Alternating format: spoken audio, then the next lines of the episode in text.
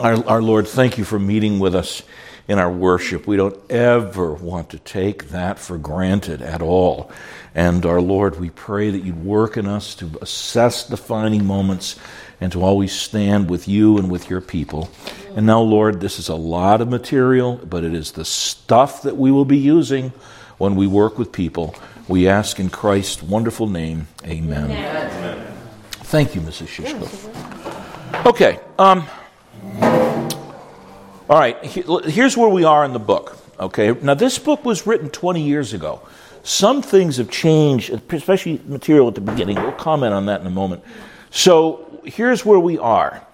There's, there's four elements that go into all biblical counseling loving people, knowing people, speaking to them, and then also doing certain things. And this week and next week, we're going to focus on the knowing aspect, okay?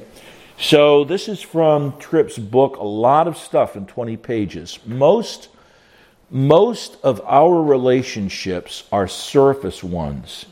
My comment, because this, this, these notes were done for a women's group years ago, it's even worse 20 years later that most of our relationships are surface ones. In fact, we don't have many relationships today.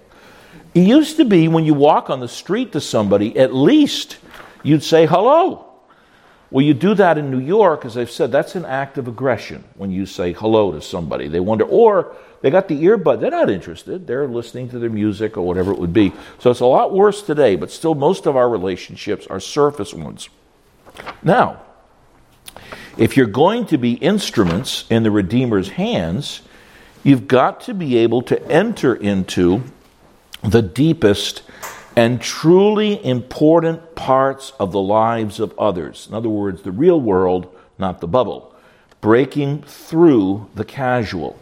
Quoting Tripp, there are things we know about each other, but they fool us into thinking that we know the human beings who live within the borders of those details. Beautiful metaphor. So, we fail to pursue them with good questions.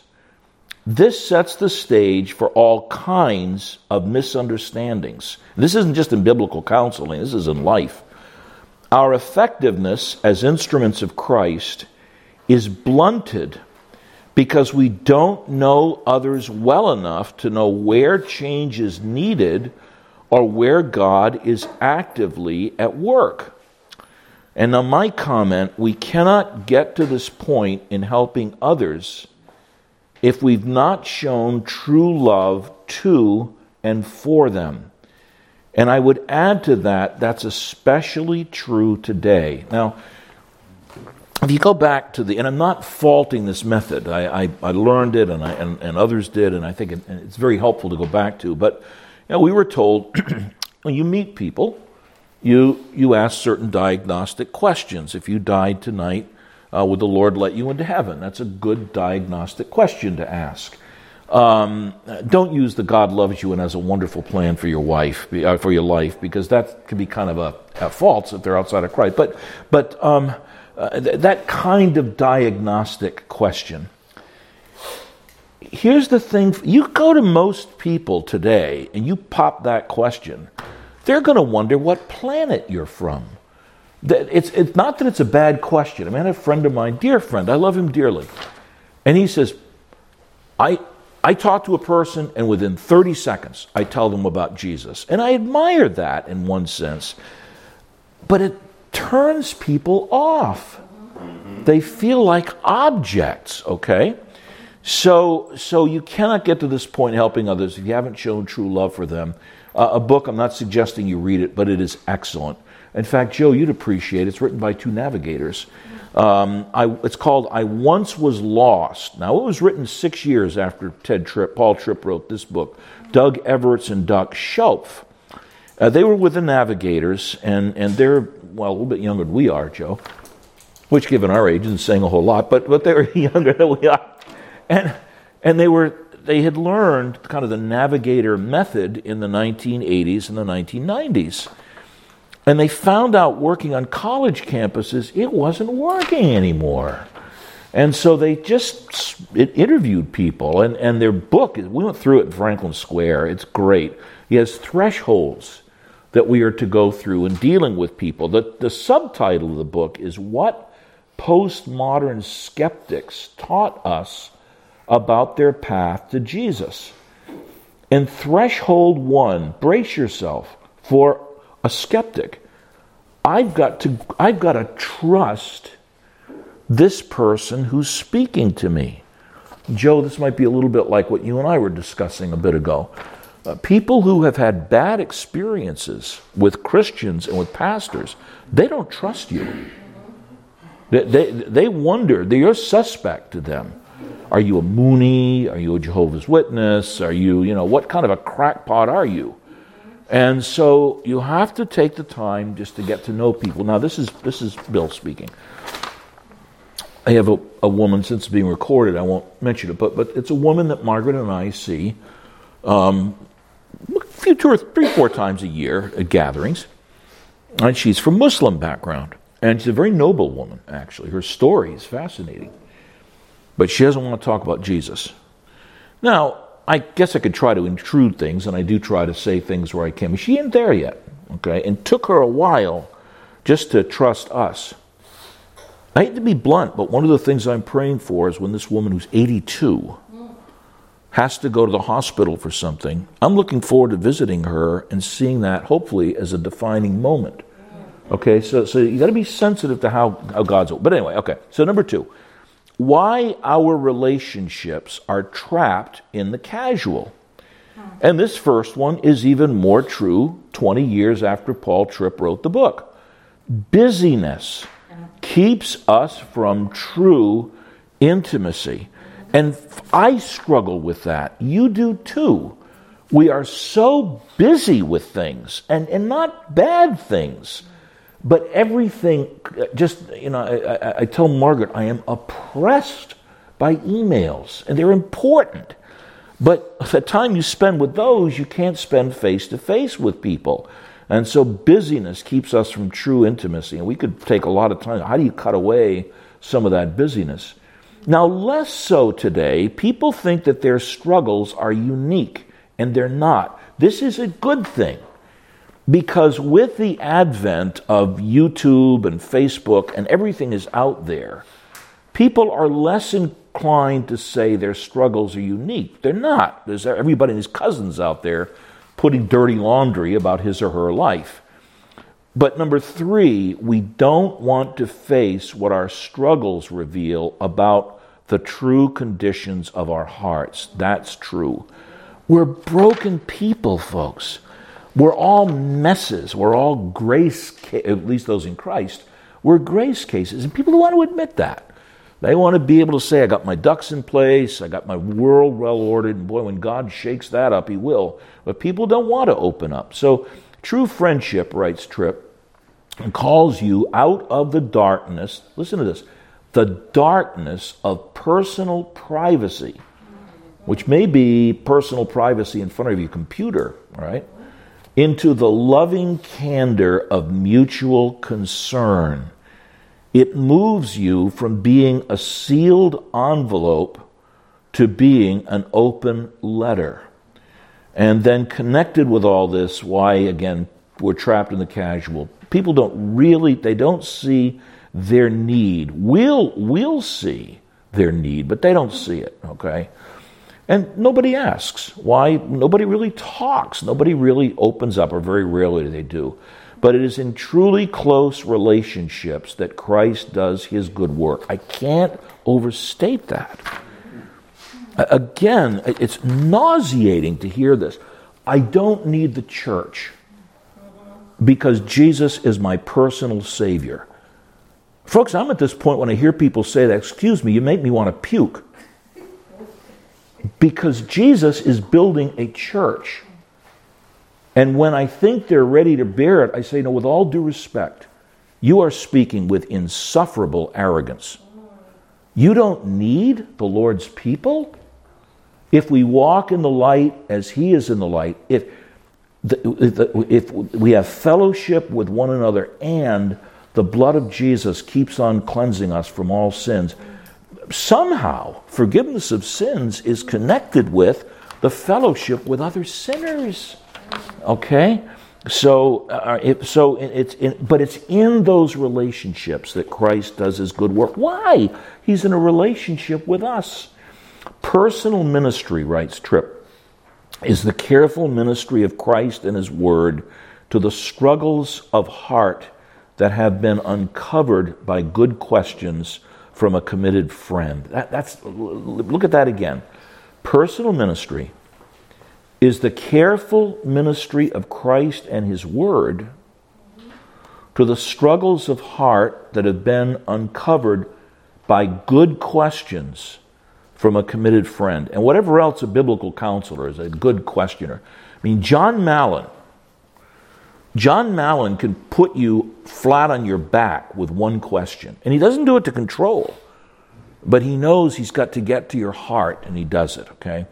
Uh, now, keep in mind that this can and will be uncomfortable for people, and probably for you in asking the question, but it can also be a source of temptation. And this is, this is not Tripp, but this is me. Women should engage in this personal ministry with women and men with men.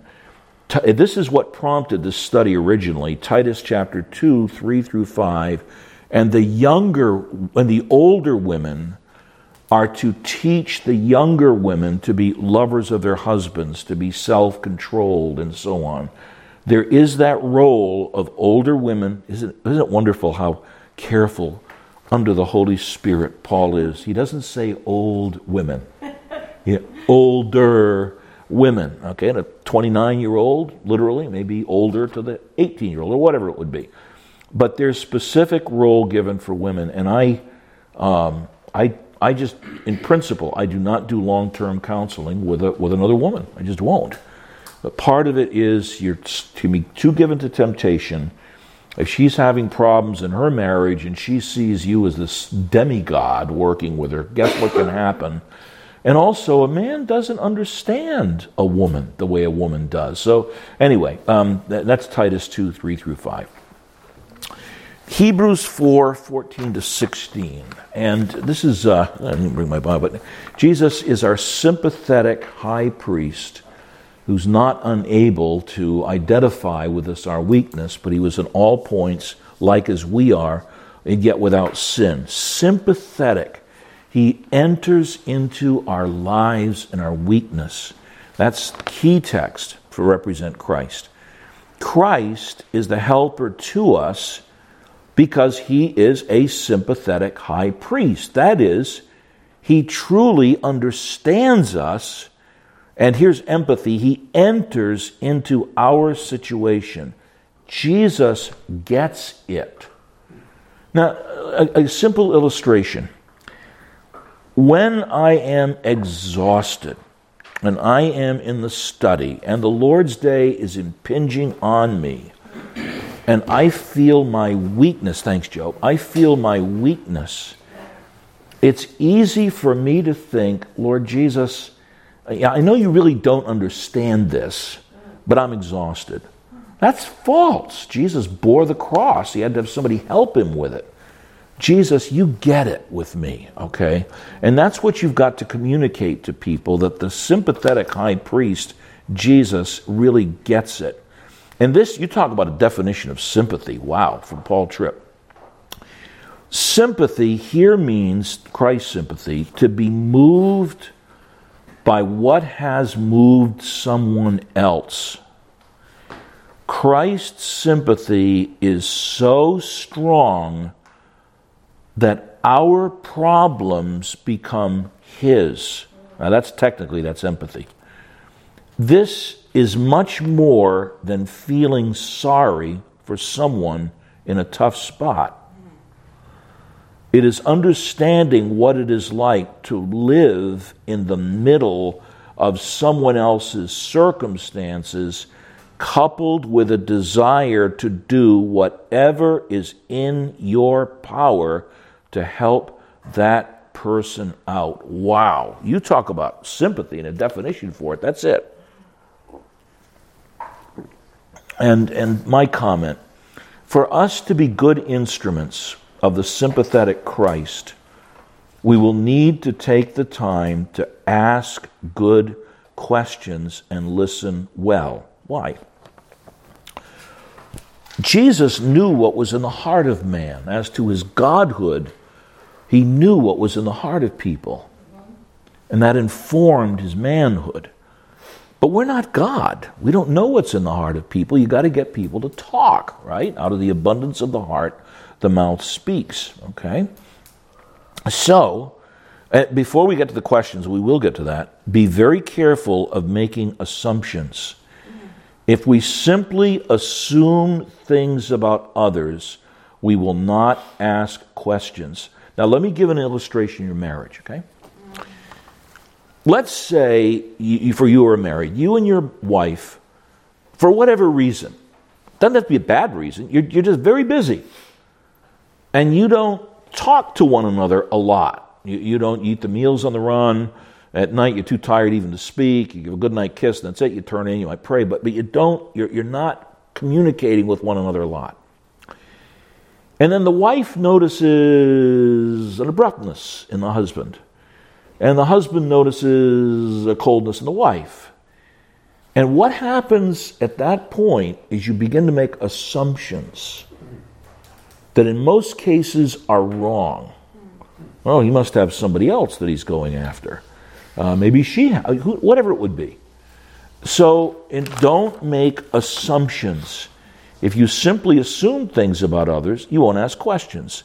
If you don't ask, it says Tripp, you open yourself up to a world of invalid conclusions and misunderstandings, and you can fill in the blanks. You got a coworker, and you haven't talked with your coworker, and the coworker's changed.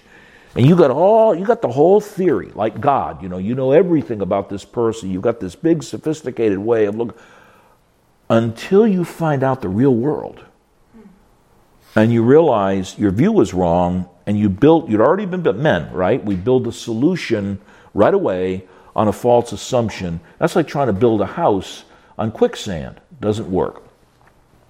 So in dealing with others we must keep in mind two things. A god as the creator and lord. There are certain universal human truths and you learn them from the Word of God, whether people believe them or not.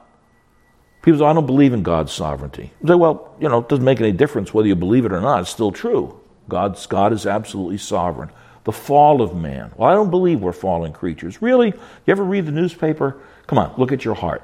It's true whether you believe it or not. Sin and guilt, salvation and grace. Whether people believe it or not, these are realities. That's part one. But then, two, Okay, the, the in dealing with others, you got to keep in mind too, God is our creator and Lord, and there are unique individual details.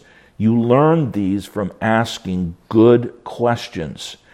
And don't equate similar experience with identical experience. I know exactly what you're going through. I went through the same thing five years ago. That'll turn people off right away. You don't know exactly what they're going through because you're not that person. Now, there may be similarities, but that's not identical to it.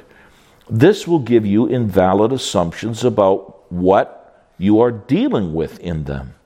For personal ministry to be effective, writes Tripp, the principle is simple. Don't assume, ask. Assuming that you already know what you need to know almost always leads to misunderstandings that blunt and derail personal ministry. If you think you can take something for granted, ask anyway. Only then can you be sure that the help you offer will fit this person's situation. The person says, I am depressed. Don't say, well, I get depressed too. That short circuits it. Shows you want to talk about yourself. Tell me, tell me about your life. Just talk. Okay, you're depressed. So tell me what's going on with your life. Open-ended questions are huge. Um, well, when you find out this person is getting three hours of sleep a night and is not eating properly, and his business is falling apart, Well, that'll give you a little different perspective on what you're dealing with with his depression. Okay? Number five, making sure your conclusions are correct. Always, now don't do this pedantically, but always ask people to define their terms. The what question. We just had a huge fight. Well, what does that mean? I mean, was there, was there physical violence? What's huge? Um, you know, did you throw furniture around? Did you did you hurl a coffee pot at somebody? I don't know. But what do you mean by a huge fight? This is a big problem. Uh, and usually it's not as big as they think it is, but, they, but, but well, what do you mean by a big problem? Tell me why it's big. Tell me why it, it looms over you. What is you're asking? We have a long history of this. Well, how long is long? Well, I think it started a week ago. Well, that's different than we started this on our first date, okay? And here's the big one she always fill in the blank. She, uh, or the other one is everyone. I remember in Franklin Square early on, when well, none of you was in here. No, Margaret, you were. You remember it. And it was here's the bull in the china shop in a very traditional OP church. I mean, it was even Joe. You weren't there at, at the time, but but uh, and and I would get this in a session meeting. Everyone is saying, and I thought, oh brother, I guess we better start packing more. Get out of here. And finally, I said, well, uh, how many is everyone? And it ended up being one or two. The sign. We found this out about the sign. Complaint about the sign being too bright. Turned it off. One anonymous complainer. See? So, so you see what a difference. What what questions? What questions ask? Um, always ask people to clarify what they mean with concrete, real life illustrations. That's the how question. Give me an example. My husband's cruel to me. Give, give me an example. Uh, my, my wife doesn't speak with me to me respectfully. To, to, give, give me a specific. You'll ask that loads of times, okay? That gets people to descend to, to the concrete. Always ask people to explain why they. Res- now, this one, we were always taught by Jay Adams never ask why. Because people don't know why they do things. There's a lot of motives in people, so don't ask why. Well, Maybe he had the self control to do it. I don't, neither did Paul Tripp.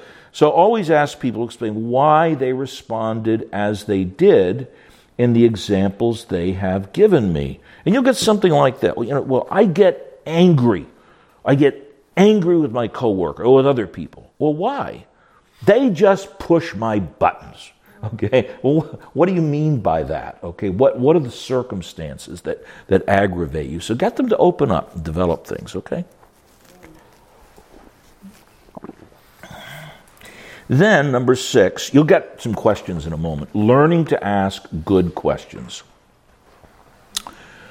Our thinking always rides on the rails of our questions. That's why I like Paul Tripp. His, his metaphors are terrific. Good thinkers like to walk around a topic and look at it from different angles. Good thinkers don't make uncorroborated assumptions and they don't allow themselves to think they know more than they actually do. And that's a big temptation for a biblical counselor. You've dealt with this anxiety, this depression, this anger for 40 years in people and you know automatically what needs to be said. Uh uh-uh, uh, do not do that. You got to look at the specific situation before you. So you don't allow yourself to think you know more than you actually do. Good questions themselves, especially questions we don't ask ourselves, are part of Christ's work through us. In other words, we got to learn to ask questions of ourselves too that we don't do. Think of the way Jesus asked questions of others. In fact, you want a great study.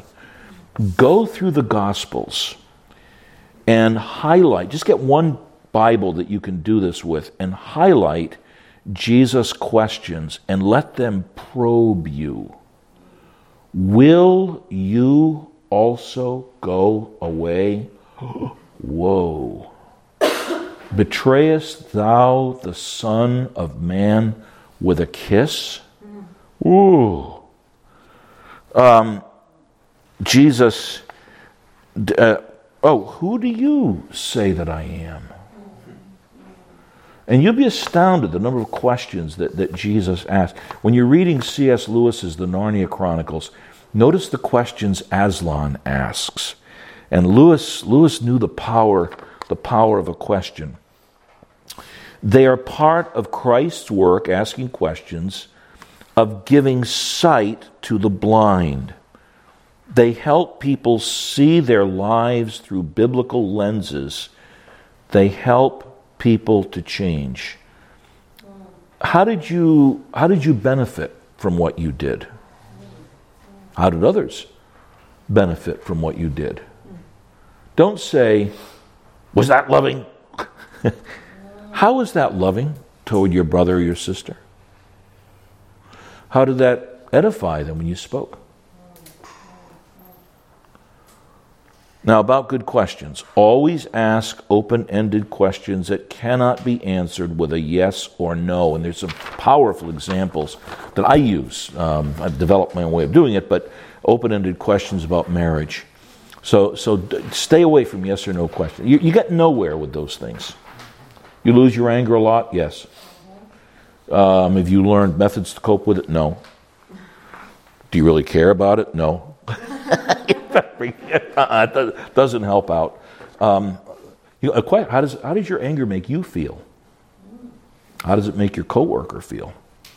What's it done to your wife when you've blown up at her? That kind of a thing.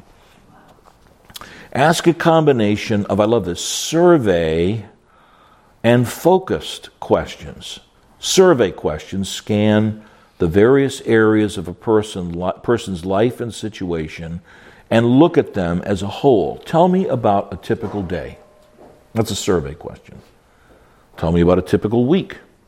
Um, tell me what it's like when you get into work and your work environment. Okay, so, so, so that's a survey question.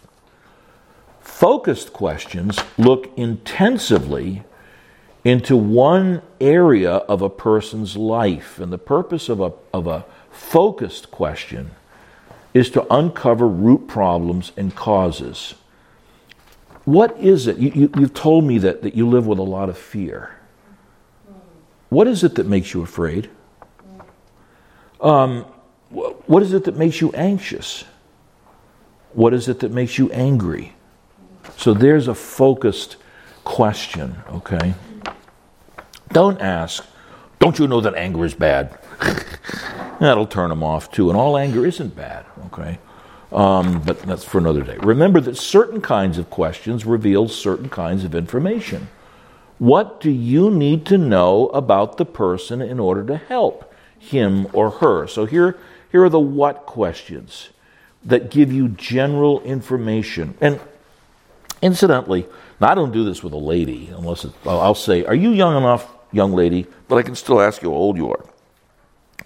But once it gets beyond about 25, I usually don't ask that, but it's important. A woman has suddenly changed toward her husband. And she has become cold and she's not interested in intimacy. And she's gotten kind of angry with things. Well, if she's in her mid to late 40s, there is something called menopause. And if she has menopause, that's not a matter of being old man or new man or old woman or new woman. That's a matter of being woman. Okay, so you understand, and there is a there is a male equivalent of menopause, it's not hormonal, but it, but it's emotional. Okay, so so you know, to, to, so it, it, can do it discreetly, but you know, how old are you? Um, here's a man who's just turned sixty five and he retires and uh, that's a critical age for a man and a woman too. Okay, so so being discreet, asking about that. Tell me about your work background. Tell me about your upbringing. What questions? What what was your what was your home life like? And, and if there's been a divorce, uh, and when a child was 12, 13, 14 years old, you pull the carpet out from under him or her, and that affects them. Okay, that's an example. How questions reveal the way something was done. Um, how, uh, uh, uh, tell me what came about. That's a how question. T- tell me what happened in this situation. Why? Uncover the person's purposes and desires and goals or motivation. Now you're getting to the heart. I don't like people walking on my turf. Boom. Well, that happens in life. Okay, so so that's a why question. How often? Where did it happen? That reveals themes and patterns in a person's life. Um, in dealing with abuse, you must ask this because there is a cycle of abuse. I've seen it. Uh, a, man is is abusive to his wife. He yells at her. He might be physical violence. You deal with that a little different way. He yells at her. He tries to control her and manipulate her. He's a volcano erupting, and so on. And then you meet in the counseling session. You say, you know, you need you need to repent, brother. I'll, I'll get this one. This this is my fill in the blank for the nationality. This is my blank nationality background coming out. I say, Excuse me, this isn't your nationality coming out, it's your own sin coming out. Well, I'm sorry for what I did. And this is me. Baloney to your being sorry. Did you ask forgiveness of your wife? Come on, get serious. And I've seen men get down on their hands and knees and ask forgiveness of their wives. And you think everything's going to be fine. Four weeks later, same thing comes up. Okay, so, so finding out when, uncovering the order of events. And ask a progressive line of questions. Okay? In which each question is based on information uncovered in the previous questions. Ask yourself, what do I need to know about what I have just heard? Uh, how often did this happen? What were the circumstances? Was your husband drinking at that time? Were you had there been a I don't know what it is, but but but unpack. It's kind of like an onion, you know, and you're unpeeling layers of onions. Uh, asking good questions, says Tripp, is vital to helping people to face who they really are and what they're really doing. As sinners, we all tend to recast our own history in self serving ways. Because of this, we all need people who love us enough to ask, listen, and having listened, to ask more. In the Messiah's hands, our questions can become keys that open people's prisons and cause them to rely on Christ in new and profound ways. Through our questions, Christ changes people. Let me ask you a question. We, you've described a life dominating habit. Do you believe you can pull up the root of that and change your heart? Uh, if they say yes, you know, more work. To, say no. I realize I can't. Then you say, fine, we can get somewhere. Jesus said, without me, you can do nothing, but with him, that can change. Okay, so, so that's what it means. That's what Tripp is getting at. Through our questions, Christ changes people. And these are some examples of open ended marriage questions. And, and the, the, these, are, these are good ones if you're going to do marriage counseling uh, at least develop your own way of putting it. But let's think of yourself being asked this. What things did you see in him that made you want to marry him? That, that's, that's fascinating. If a couple says, we just enjoyed talking about everything together, that's great. You know you deal with, with communication issues with them. What were your goals for your marriage when you were engaged? What things in your marriage make you sad? What things in your marriage make you happy? There's good open ended questions. Uh, this is one of my favorites.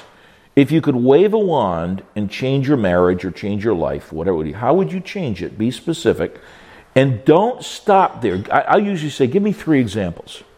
So they crystallize things. And that'll give you a view of their heart. I want to make a lot of money. Okay, well, your Lord can take away your money. But see, that, that reveals the heart of, of people, okay? In what ways do you think God is honored by your marriage?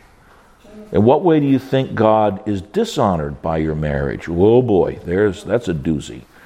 How would you describe your communication with your husband or with your wife? Tell me how you and your husband arrive at decisions. That's a good one. You know, if the wife says, I, thought we are supposed to make decisions together. And Leslie says, We do make decisions together. I told you I was going to go out and buy a Mercedes. you don't have to go very far with that one, okay? Uh, how do you make decisions? How do you resolve conflicts in your marriage? How would you describe your spiritual life as a couple? And don't be afraid to ask that. Are there couples you look up to? What is about your marriages that you respect and long for? There they'll give their hearts out, right? Why do you think you've struggled as a couple? What do you see as the strength of your marriage? What do you see as your weaknesses?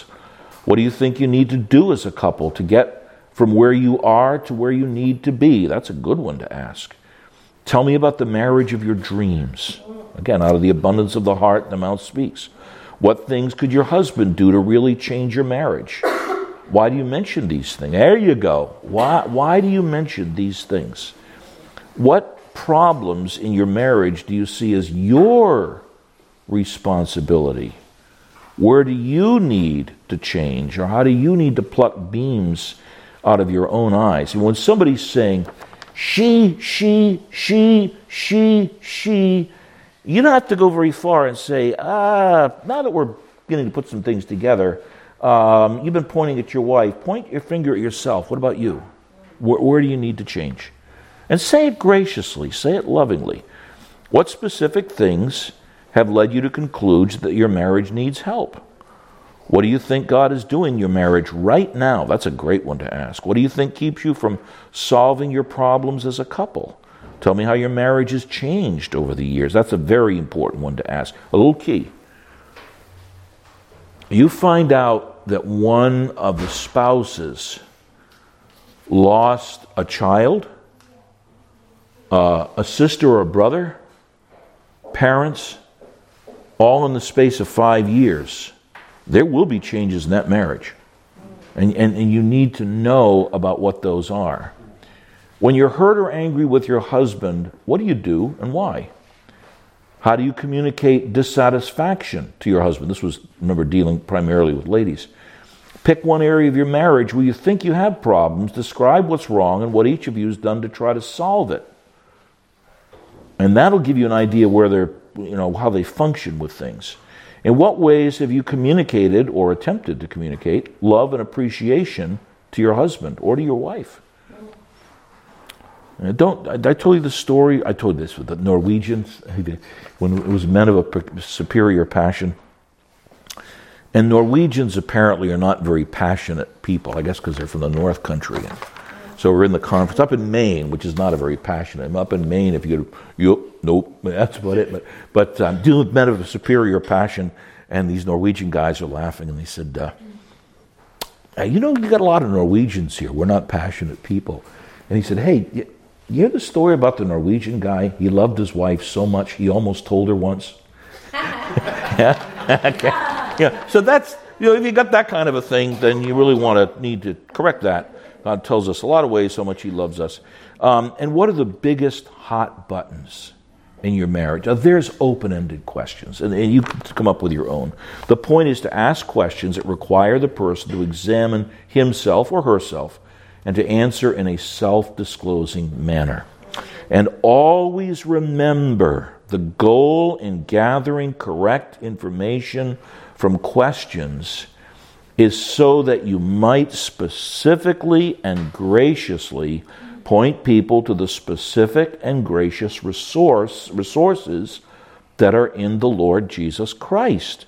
We're not doing these things for the sake of our control over others. And too many counselors can forget that. But for the sake of Christ's changing work in those we have grown to love in personal relationships. And if you really love them, you won't abuse them. Okay? Now, my only last note here always communicate hope in the gospel and help in Christ by the Holy Spirit. Always. But they were so miserable, they were so hateful. I thought they were going to throw me out of the house. Well, you have a Lord who was crucified. And he was the one who prayed, Father, forgive them, for they don't know what they're doing. Always communicate hope that comes in the gospel, which you've got to believe, and help in Christ whom you are believed by the Holy Spirit. And my last word, hopeless, is not in the Christian vocabulary. When people say to you, Pastor, it's not going to do any good, we've been to counselors, our situation is hopeless, lovingly stop and say, Excuse me, hopeless is not in the Christian vocabulary because God is a God of hope. And so let's get that clear right away. If you're in here and already you really think nothing's going to happen according to your unbelief, be it unto you. God is a God of hope. And, and so, so build up. Okay, that's enough